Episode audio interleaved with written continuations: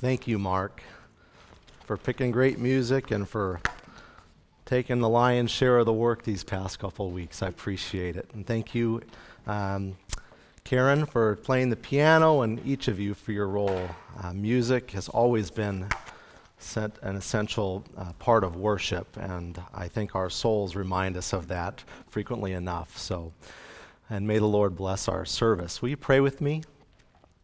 Heavenly Father, we just come before your throne, recognizing that you are the one true creator God, the almighty God, our creator, our redeemer. Thank you for your love, and thank you for your truth that you've revealed to us in our own history, and thank you for your word in the Bible that we can read, meditate, and reflect on. May you bless the reading of your word this morning. In Jesus' name, amen. Last week, we started talking about Paul's story. In fact, what we really did is listen to Paul's story. As we mentioned, Acts chapter 26 is really the climax of how it is we view giving our own personal testimony. It's Paul, the great apostle Paul, who wrote so many of the books of the New Testament, who was just an incredible man, a foundation and a pillar of the church. This is the chapter where we see him really give his testimony. We've seen that in other places, in Acts, of course, but this chapter is really viewed as the place where we can look and sort of emulate what it is that Paul does. And one of the things we talked about last week was the importance of context as we look at this, and remembering the situation that we found Paul in. He is here in Caesarea. He has been on trial, but he's not currently on trial. He is a prisoner, but he has appealed to Rome. He's appealed to Caesar, and that's basically irrevocable. So that's where he's going to go.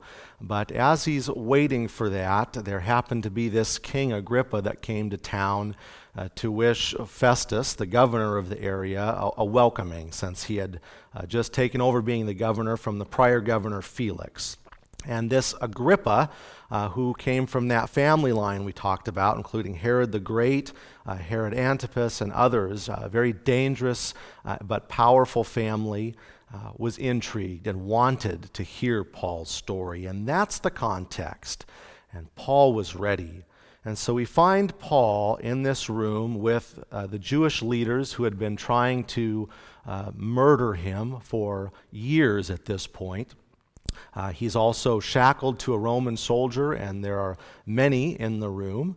Of course, Governor Festus is present, and King Agrippa II is present, and Paul is begun to defend, not himself, but to defend his faith. He is there for one reason, and that's to share the good news, and he does it in an incredible and calm way. We're going to continue looking at that this morning. We kind of left off with Paul focusing on the concept of the resurrection, and we spent some time talking about the statement he says, "Why should any of you consider it incredible that God raises the dead?" And how that was sort of a philosophical question that anybody in the room could sort of agree, it's not incredible that God should be able to raise the dead. And once they agree to that sound logic, it sort of opens the door for what Paul is about to share with them.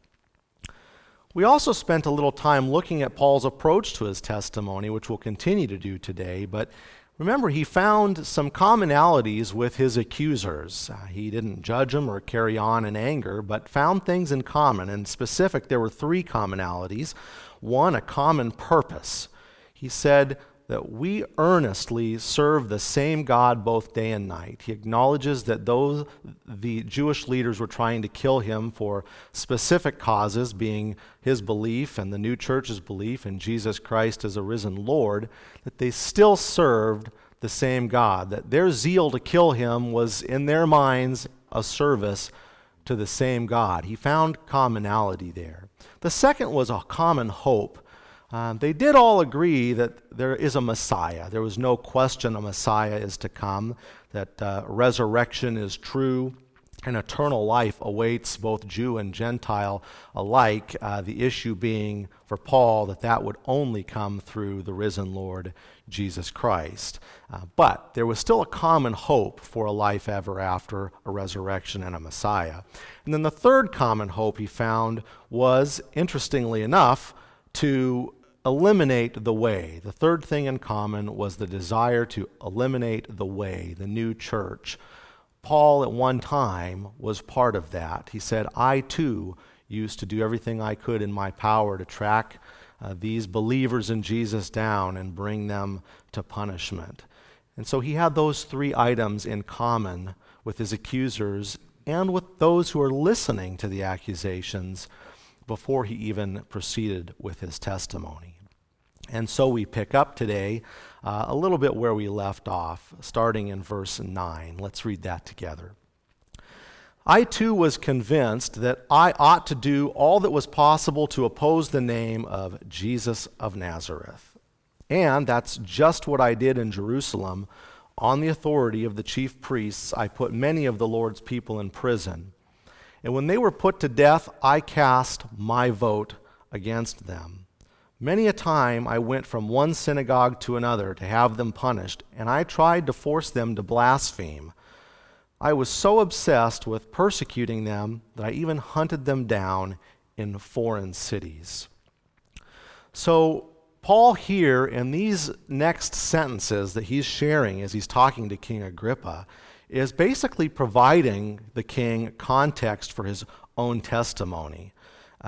He's basically saying, as he's about to go into the third retelling in the book of Acts of the road to Damascus account, he's basically setting up the context of what's going on, that I, Paul, used to do what these very accusers are trying to do to me here today. And then he moves on to say that basically that all changed one day. And it's a very savvy approach that Paul is taking. He knows the king isn't dumb. He knows that the king is actually a very respected man, a liked man, very educated, especially in the Jewish culture and their beliefs. He knew the Old Testament scriptures, the prophecies. He understood what was going on in that day and time. And as he's about to share his own story, he basically takes the circumstance that they are all in there right now at the moment, in that Paul's being accused, and that his accusers are there telling him, you know, you're trying to convert people to Christianity and we're going to kill you for it, and the king is part of this circumstance. Paul's basically taking that context and saying, as I give you my story, I was one of these men one day. I, on the road to Damascus, did what these guys are doing. I'm trying to kill people like me, but because of the road to Damascus, it all changed, King Agrippa, and I want to tell you how and why. It made the story that Paul is about to tell relatable. It made it tangible. It was relevant. It was something that tied into the experience that the king himself finds himself in. And so he then moves then to the highlight of his personal testimony, this road to Damascus account, beginning in verses 12.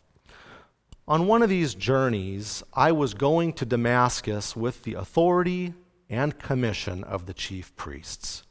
About noon, King Agrippa, as I was on the road, I saw a light from heaven, brighter than the sun, blazing around me and my companions.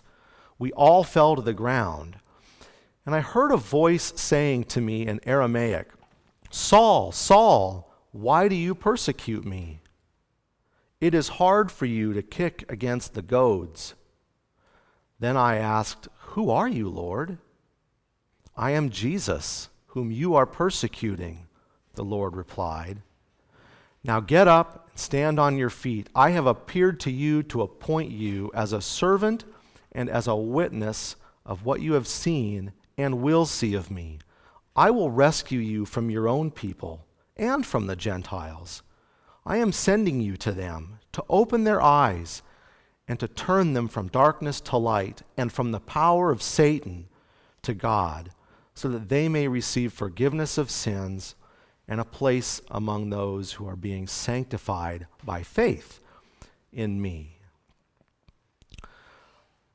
I want to take a break here to just observe a couple of things that we connect to the other piece of what's going on here.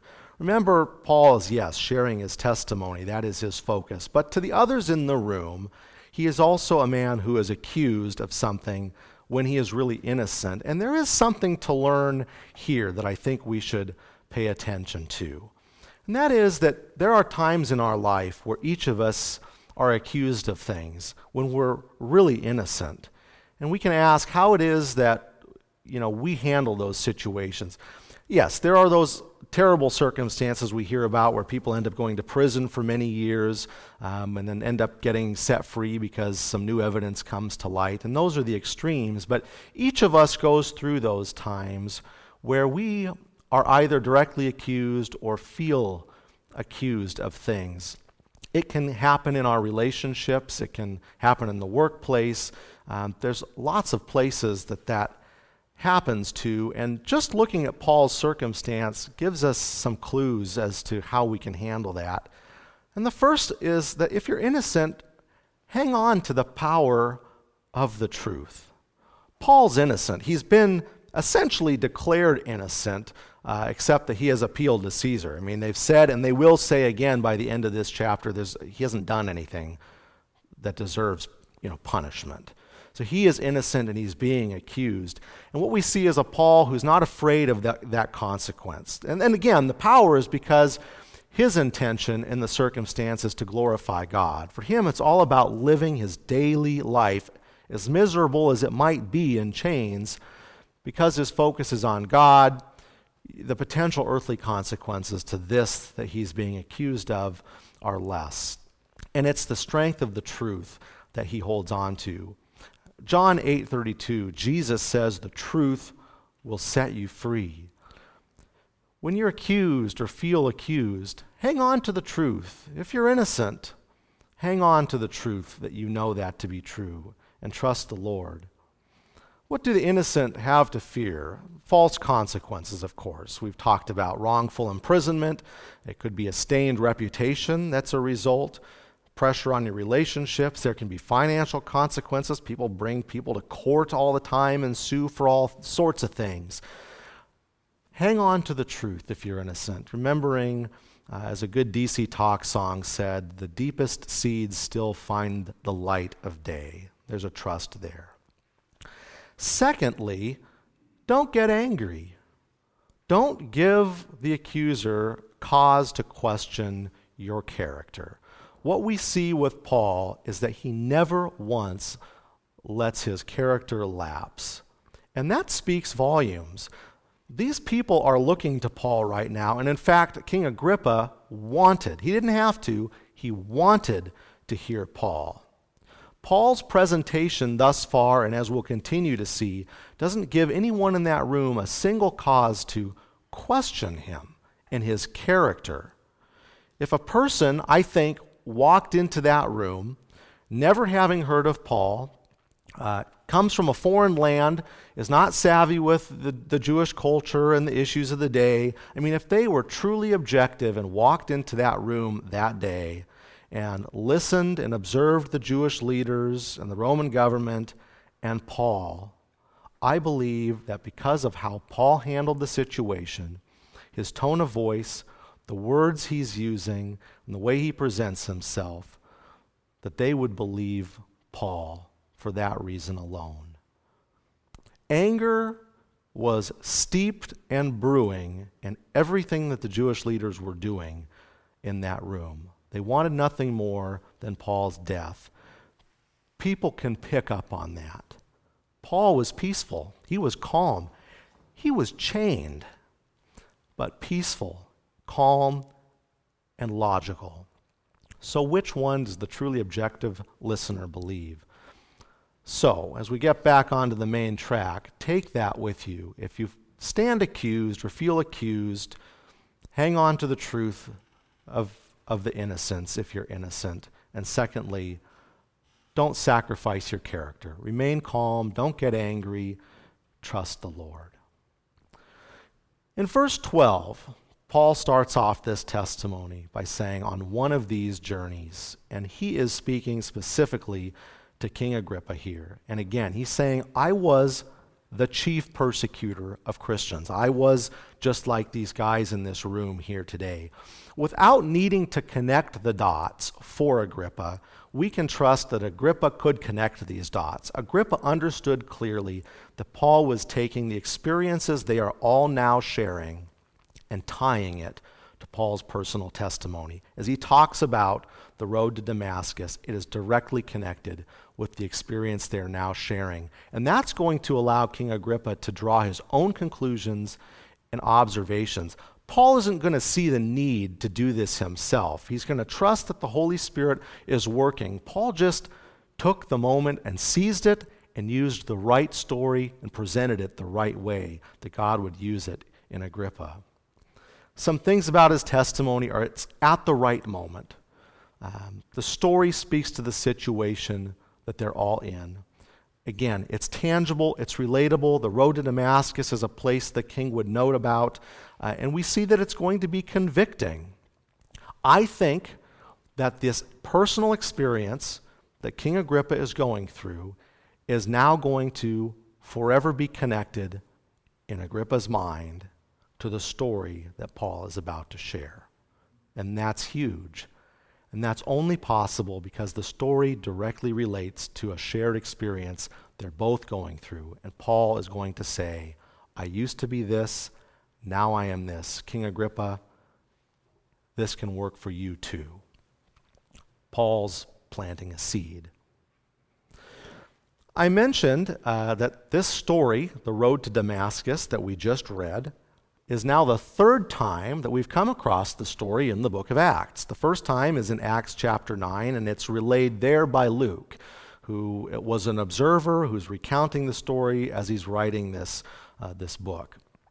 And then we see it again in Acts 22 as Paul relays the story in another circumstance, and then here is the third instance as Paul relays it as part of his testimony. The first thing there as to why it shows up three times is you just need to know that that was a literary device in those times. When Luke puts that in the story three times, what he's doing is saying to us, the reader, this is very important. This account is too important. We need to put it in there multiple times. It might seem like common sense, but it is intentional. It was a true literary device that's used to shine light on this particular story. But I think you'll see that there is something to be gleaned by comparing the three instances.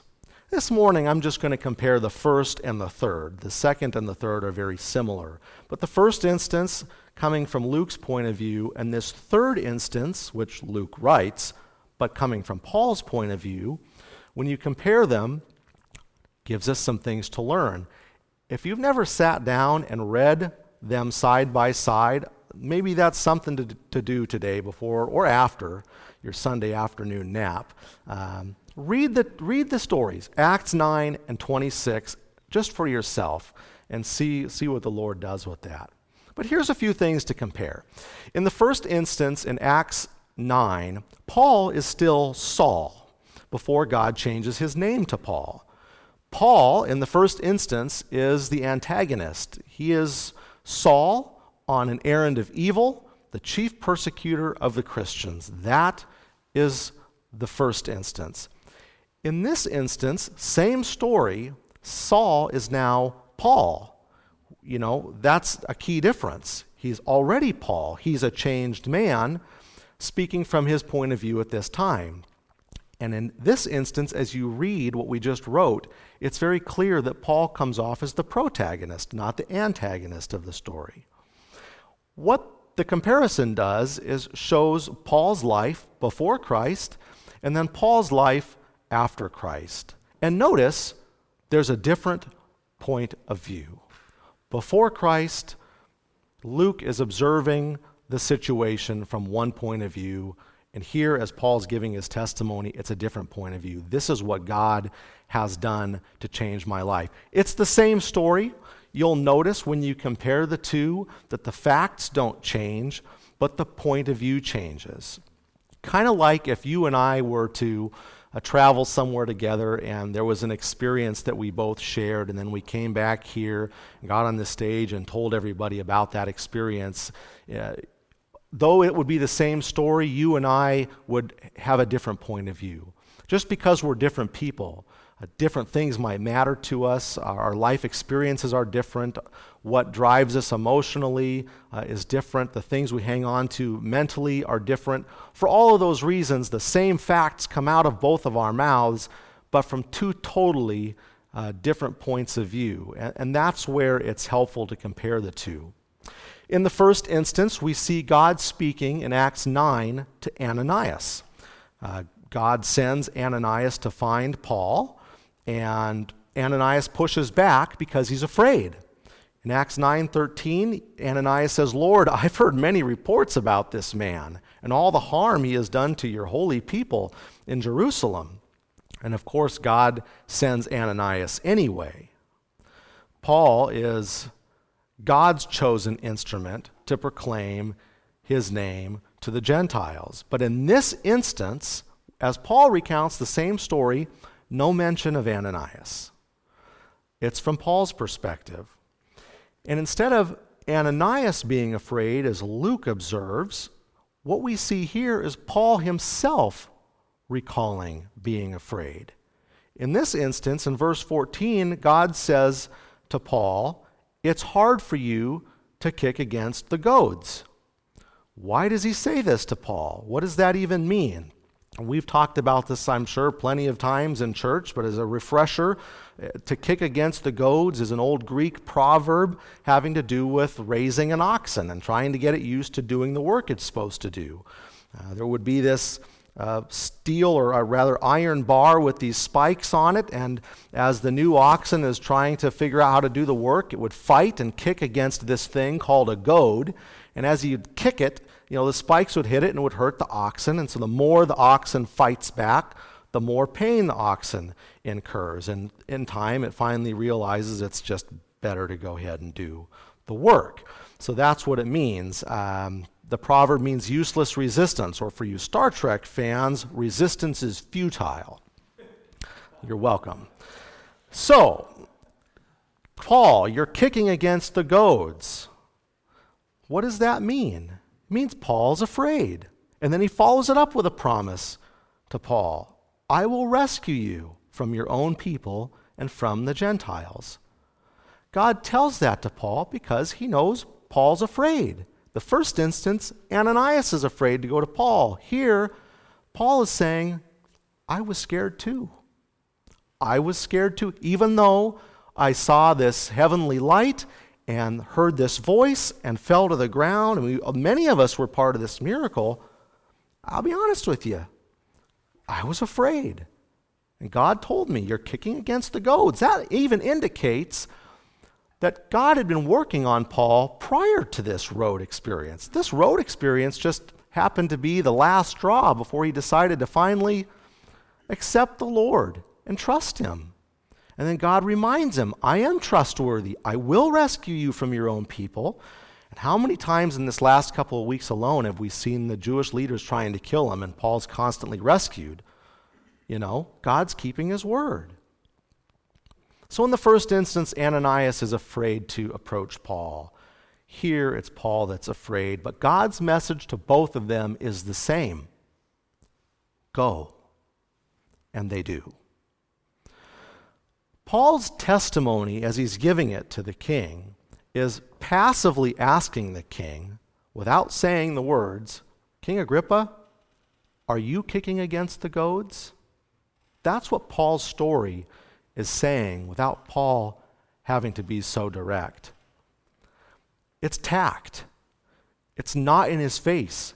It's not judgmental. It's not pushy. Agrippa can draw this conclusion on his own, just trusting in the Holy Spirit's work and using Paul's story. Paul's the vessel, the Holy Spirit does the work. That's the theme through all of this.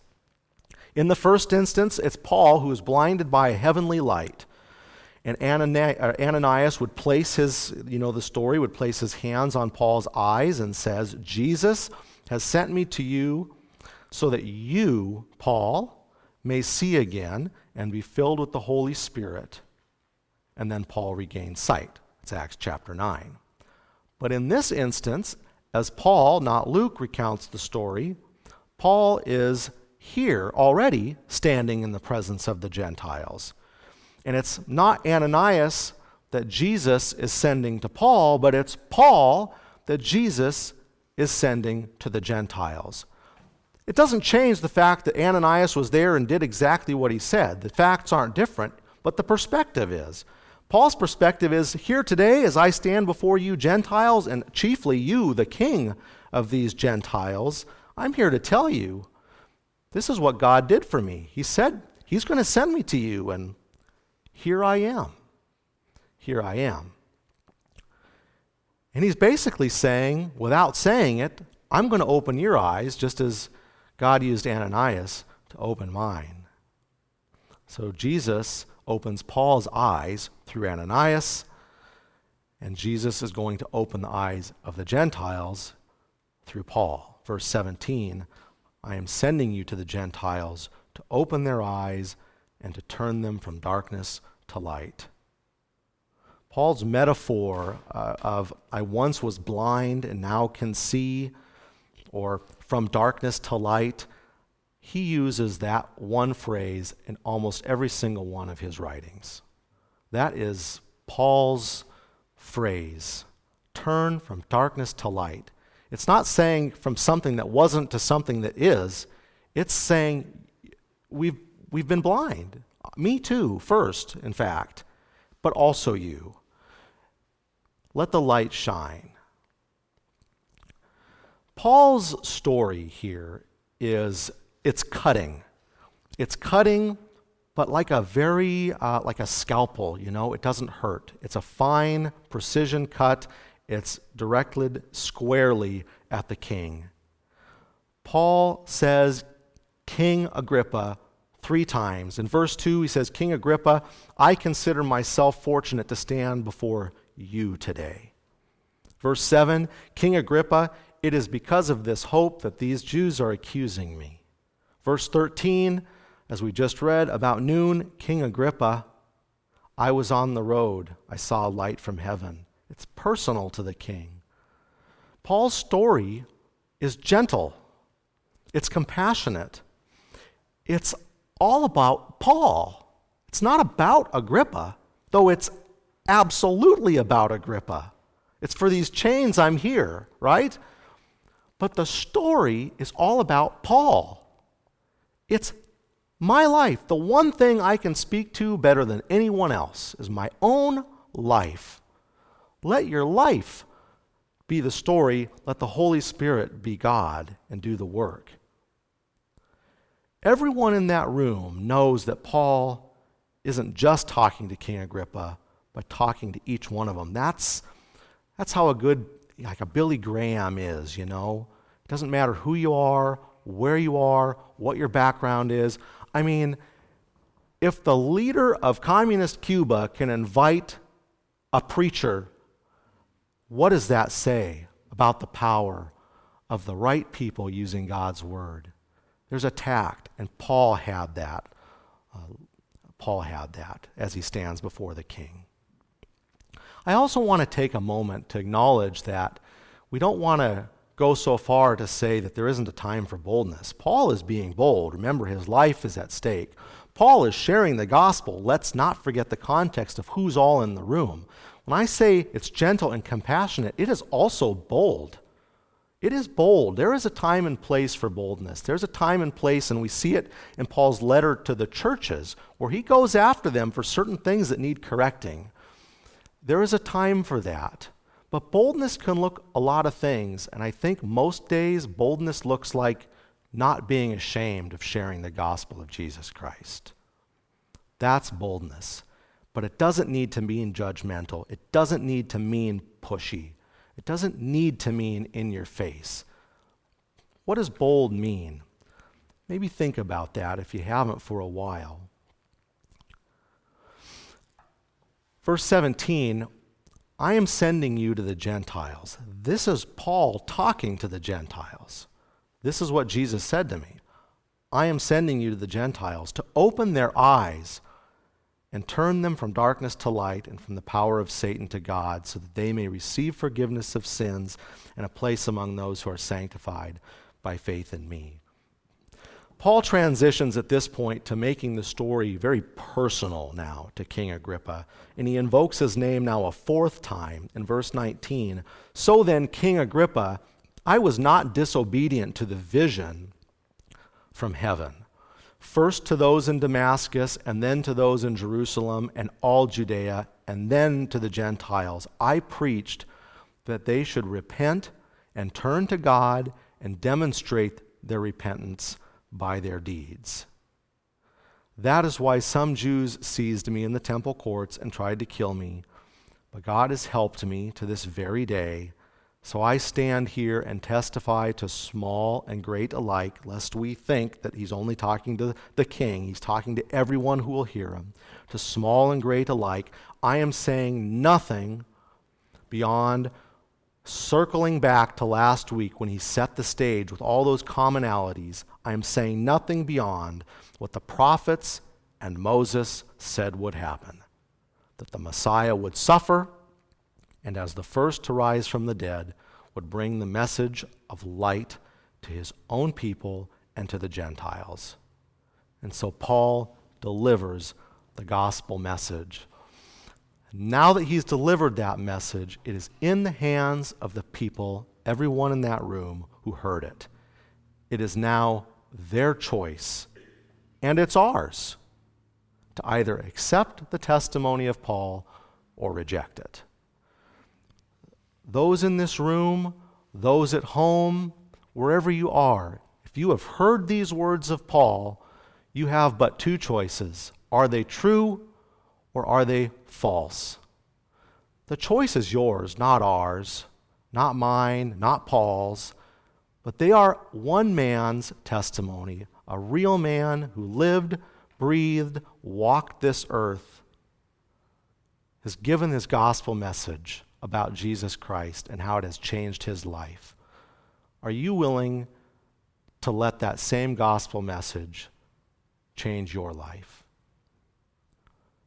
How long have you kicked against the goads, knowing that the Lord Jesus is calling you? Today's the day. We invite you, as Paul has, this message to King Agrippa, 2,000 years later, is still being heard today, and we still have the same choice. And then, in verse 24, Festus, "Paul, are you out of your mind?" Paul, he just jumps into the middle of this. He stops everything. "Your great learning is driving you insane." I mean, I sort of imagine the room at that point was dead silent. That's just sort of how it is when somebody has taken the time to deliver their story in this way. I'm not talking about a crazy down at the street corner, but somebody who's developed a relationship with the people in the room, that's delivering his message, making his point, sharing the gospel. I think it was rock dead silent. You could have heard a pin drop. And then Festus had had enough. "Paul, you're out of your mind." I'm going to give you my personal opinion. This just one guy to the rest of you, what I think was going on here. I think Paul got to Festus. I think Paul got to King Agrippa. I think that everyone in that room could see that they were listening. I think it moved on them. And that created a real problem. Festus had just replaced the fired governor Felix. Fired because he couldn't keep control of the rebellion going on amongst the Jewish people that was in a few short years going to lead to war. And this Festus, who's now 3 days on the job, is standing here with these chief priests and Jewish leaders that are still thirsty for Paul's blood. And I think Festus was like, this isn't looking good. And remember, they had kind of a difficult relationship. The Jewish people wanted Paul's blood. They had an interest in stopping the spread of this new gospel of Jesus Christ.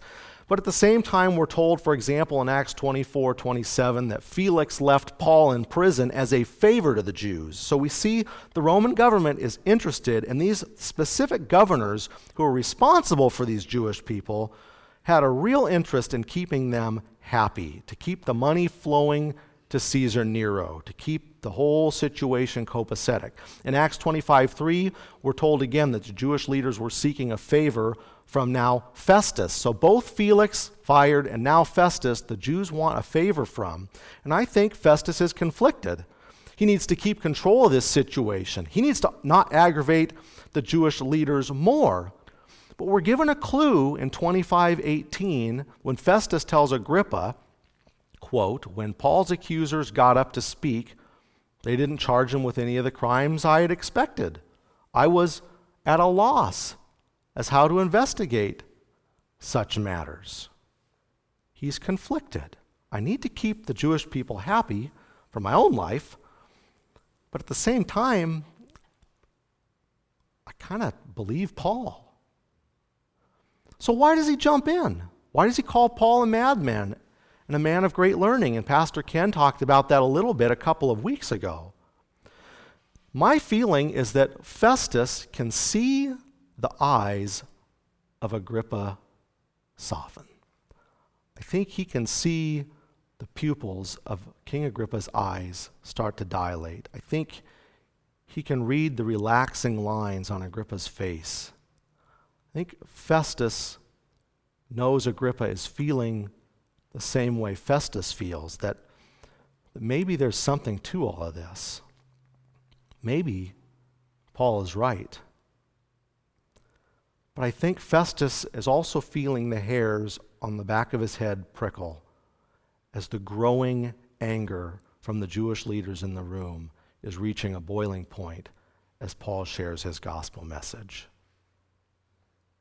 He couldn't take any more of Paul. The Jewish leaders wouldn't take any more of Paul. If Agrippa was to side with Paul, it would be open war. But little did they know, open war is going to be inevitable. So for Festus, or even worse, Agrippa to side with Paul, either way, it would mean tragedy. Sometimes choosing to follow Christ comes with risk. Sometimes we have a difficult choice to make. For some, it does mean turning away from your old life. It can mean turning your back on friends. It can even mean turning away from family. It's not what you want, but it can mean that. Turning from one life to a new life comes with consequences. It can mean turning away from your livelihood. There can be heavy consequences to choosing to follow Christ. For many, we might grow up in a Christian home, and it's just more of a life of learning and growing, and that's great. But I think those of us who are like that also admire those who have that clean break, too. I think there's times in my life, certainly, where it's like, you know, you're growing in your faith or developing or you're dealing with doubts and such, that you just sort of admire the guy who's like, man, I was once lost, let me tell you, and now I'm found. That's a clean break, and that's nice, but that guy or that lady, you know, they walked away from a whole life. There are consequences to choosing Christ. There would have been consequences here for Festus and Agrippa if they were going to even think about buying into Jesus Christ being true and what Paul is saying being true. In Matthew 19, verse 23, Jesus says to his disciples, "Truly I tell you, it's hard for somebody who's rich to enter the kingdom of heaven. Again, I tell you, it is easier for a camel to go through the eye of a needle than for somebody who's rich to enter the kingdom of God." It's not because they're rich, it's not the money, it's because it's hard. There's too much to lose, perhaps. You are inclined to trust the physical things of this world rather than just trust the Lord. Festus and Agrippa, we talked about context last week. They're at the top tier. They're the aristocracy. Even the Jewish leaders in the room might have some sympathy. They had a lot to lose. Their cushy relationship, perhaps, with Rome. So for these guys, there was too much to lose. But Paul, who's shackled to a guard, has nothing to lose. And so he fires back at Festus. I am not insane, most excellent Festus, in verse 25. What I am saying is true and reasonable. The king is familiar with these things, and I can speak freely to him. I am convinced that none of this has escaped his notice because it wasn't done in a corner. In short, he's saying, Festus, please, we all know what's going on here. It's been going on for years. The light is shining. It will not be hid under a bushel. And by the way, I was speaking to the king, and I'm not quite done yet. What does he have to lose? And for the fifth time, he uses his name. Verse 27, King Agrippa, do you believe the prophets? I know you do. How precious is that? That one short sentence, I know you do, tells us a volume about King Agrippa. It tells us a lot about this story. And so does Agrippa's response in verse 28. Paul, do you think that in such a short time you can persuade me to be a Christian? If there was any question that Paul and King Agrippa were dancing the tango together in that room, there's no question. They both know what's going on here. Paul is sharing the gospel to King Agrippa. King Agrippa knows it. And the last thing King Agrippa did there was reject it. He left the door open, short time or long. He's not ready. Think of the consequences. But don't assume that he was opposed to it. Paul sharing the truth of the risen Lord Jesus, I think Agrippa is starting to believe it. In verse 29, Paul replies, short time or long, I pray to God that not only you, but all who are listening to me today may become what I am, except for these chains. Confirmation that in Paul's mind, he's not just speaking to King Agrippa. He's speaking to each and every one in that room, to you and I, to anyone who will hear, except for these chains. And then the king rose, and with him the governor and Bernice and those sitting with them. Paul's words here, I think, are the key to giving our testimony, short time or long. We don't need to use judgment. We don't need to drive people away, and we don't need to take too much on ourselves when we share the gospel with others. Short time or long, it's the work of the Holy Spirit.